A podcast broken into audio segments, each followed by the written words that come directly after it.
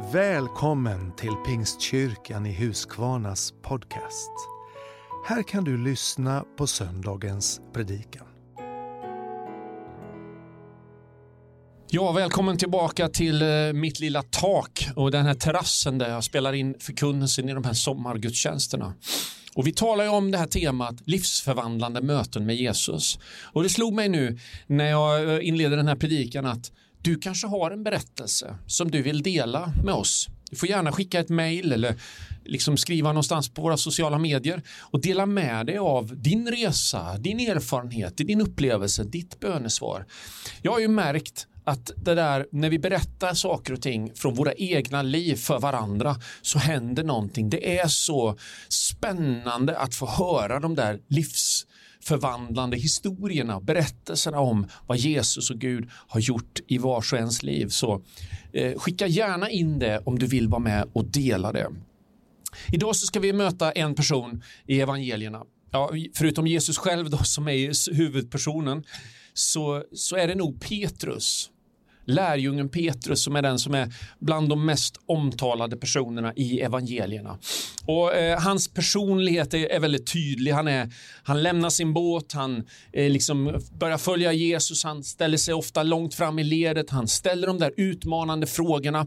Han är snabb att svara när Jesus undrar, vem säger människorna att jag är, vem säger ni att jag är? Då säger Petrus, du är Messias. Och då säger Jesus, du är klippan Petrus och på dig ska jag bygga min församling. Petrus var med upp på förklaringsberget där Jesus blev förvandlad inför hans ögon. Petrus var med i de olika skedena i Jesu liv och när Petrus det här sista dygnet när Jesus är fängslad och när han är på väg till Golgata. När Petrus då försöker hålla sig nära så drabbas han av den här oron för sitt eget liv och när han får frågan om han är en av lärjungarna så säger han det är jag inte.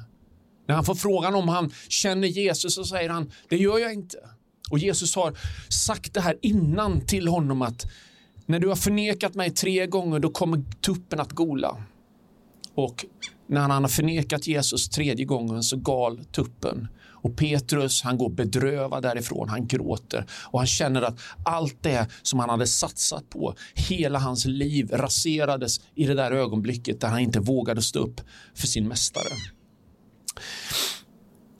Vi ska nu gå till en text, den, eh, bland de sista texterna som, som beskriver ett möte som Petrus får med Jesus, ett livsförvandlande möte som faktiskt gör skillnad för Petrus hela framtid. Och vi går till Johannes evangeliet, där, 21 kapitlet och verserna 15 till 19 där det står så här. När de hade ätit sa Jesus till Simon Petrus, Simon Johannes son, älskar du mig mer än de andra gör? Simon svarade, ja herre du vet att jag har dig kär. Jesus sa, för mina lamm på bete. Och han frågade honom för andra gången, Simon, Johannes son, älskar du mig? Simon svarade, ja herre, du vet att jag har dig kär. Jesus sa, var en herde för mina får. Och han frågade honom för tredje gången, Simon, Johannes son, har du mig kär? Petrus blev bedrövad när Jesus för tredje gången frågade, har du mig kär? Och han svarade, Herre, du vet allt.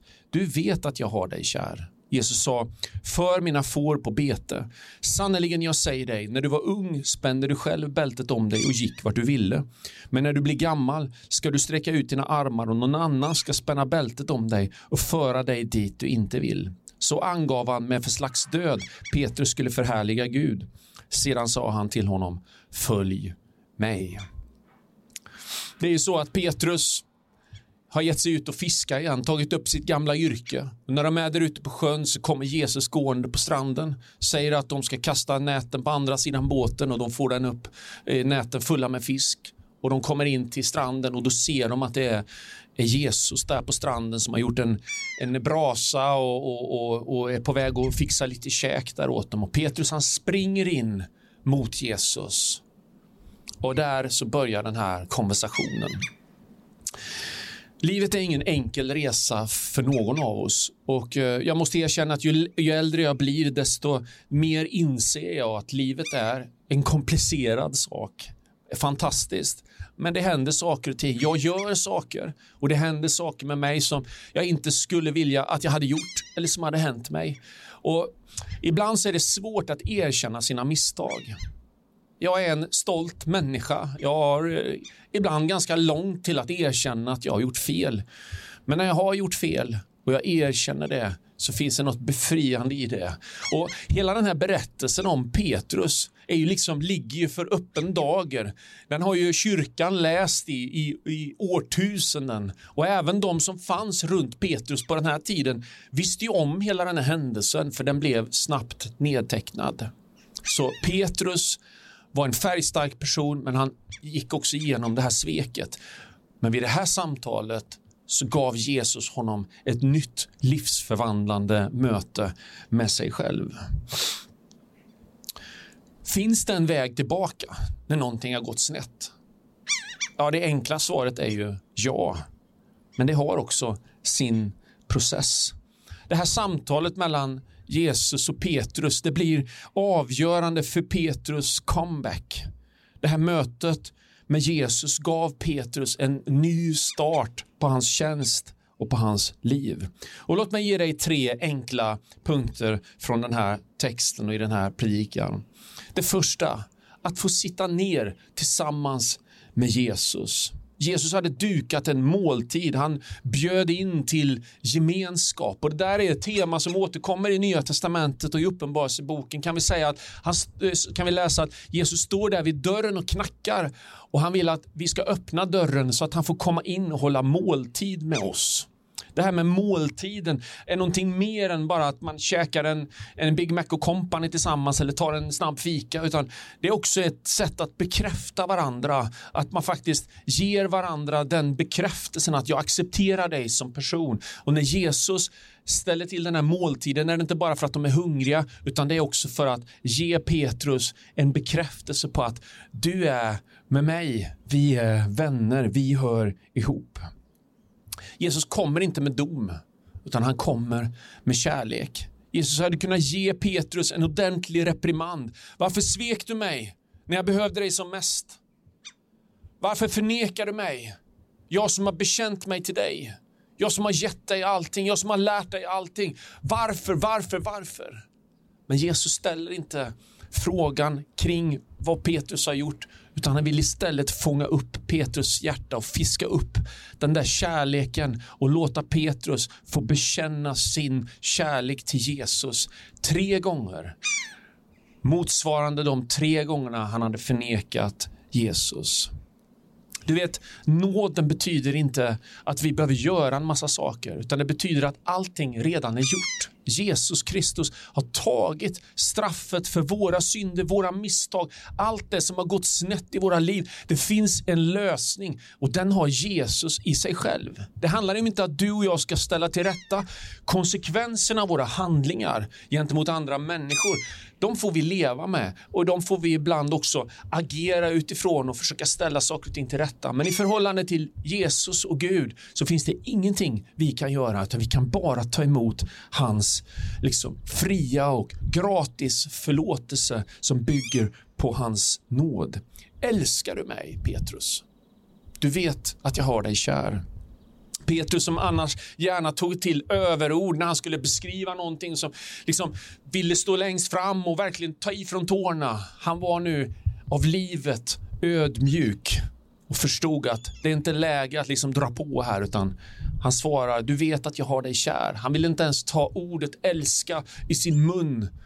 Och Jesus möter upp honom där, för Jesus bryr sig inte så mycket om exakta formuleringarna, utan han ser in i Petrus hjärta och vet vad Petrus menar. Och det är det han vill få tag i, den här äktheten i Petrus, längtan efter att få ta emot nåden i sitt liv. Det andra, det är att han just gör detta, tar emot Guds förlåtelse. Vet, Guds förlåtelse den är omslutande och den för oss tillbaka till utgångsläget. Den ställer oss på ny mark igen. Psalm, Saltaren beskriver det som att han drog mig upp ur fördärvets grop och han ställde mina fötter på klippan på fast mark igen och han la en ny sång i min mun, en lovsång till vår Gud. Alltså, det Jesus gör när han förlåter, det är att han drar dig upp ur det som liksom vill dra dig neråt. Så hade det kunnat bli för Petrus om han inte hade tagit emot Jesu förlåtelse. Att den bitterhet han kände över sitt eget agerande hade till slut ätit upp honom inifrån. Men förlåtelsen satte honom fri. För den sonen gör fri, han är verkligen fri.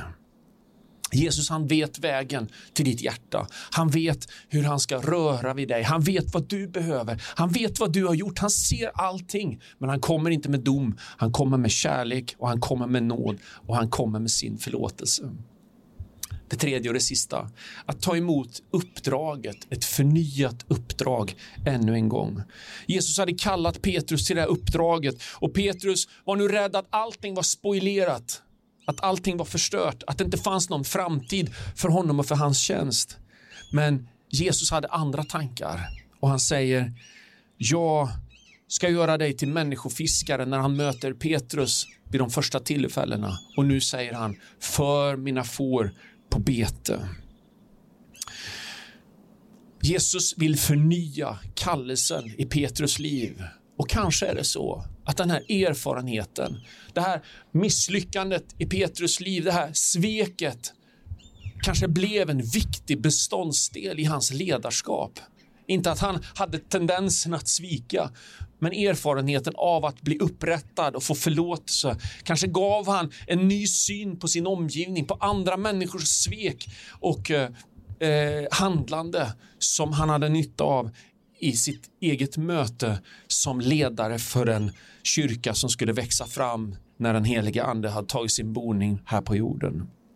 Gud gav Petrus nytt förtroende. Jesus har alltid en väg tillbaka. Och vi ser det bara några dagar senare, veckor senare när anden faller över lärjungarna på pingstdagen. Vem är det som kliver fram?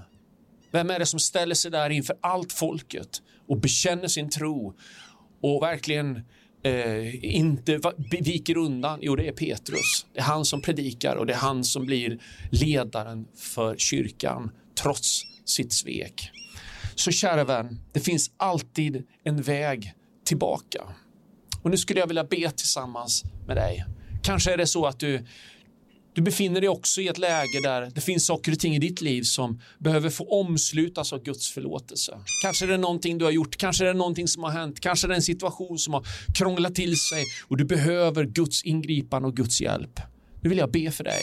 Och du som inte har tagit emot Jesus som din personliga frälsare, nu kan du få göra det. Du kan få ta emot den hand som han har sträckt ut eller öppna den där dörren som Jesus bultar på så vill han gå in och äta en måltid tillsammans med dig. Bli din vän, etablera en gemenskap med dig. Och du som tror att det är kört, det finns ingen väg tillbaka. Gud har en väg för dig också. Så låt oss be tillsammans. Herre, vi tackar dig för din stora nåd och din stora kärlek. Tackar dig för att du omsluter oss på alla sidor och du håller oss i din hand. Tack Herre för att du nu tar emot den bön och den längtan som någon visar mot dig Herre och säger i sitt hjärta eller med sin mun Herre. Och du etablerar Herre en kontakt som innebär frälsning och ett, en ny väg genom livet och in i evigheten.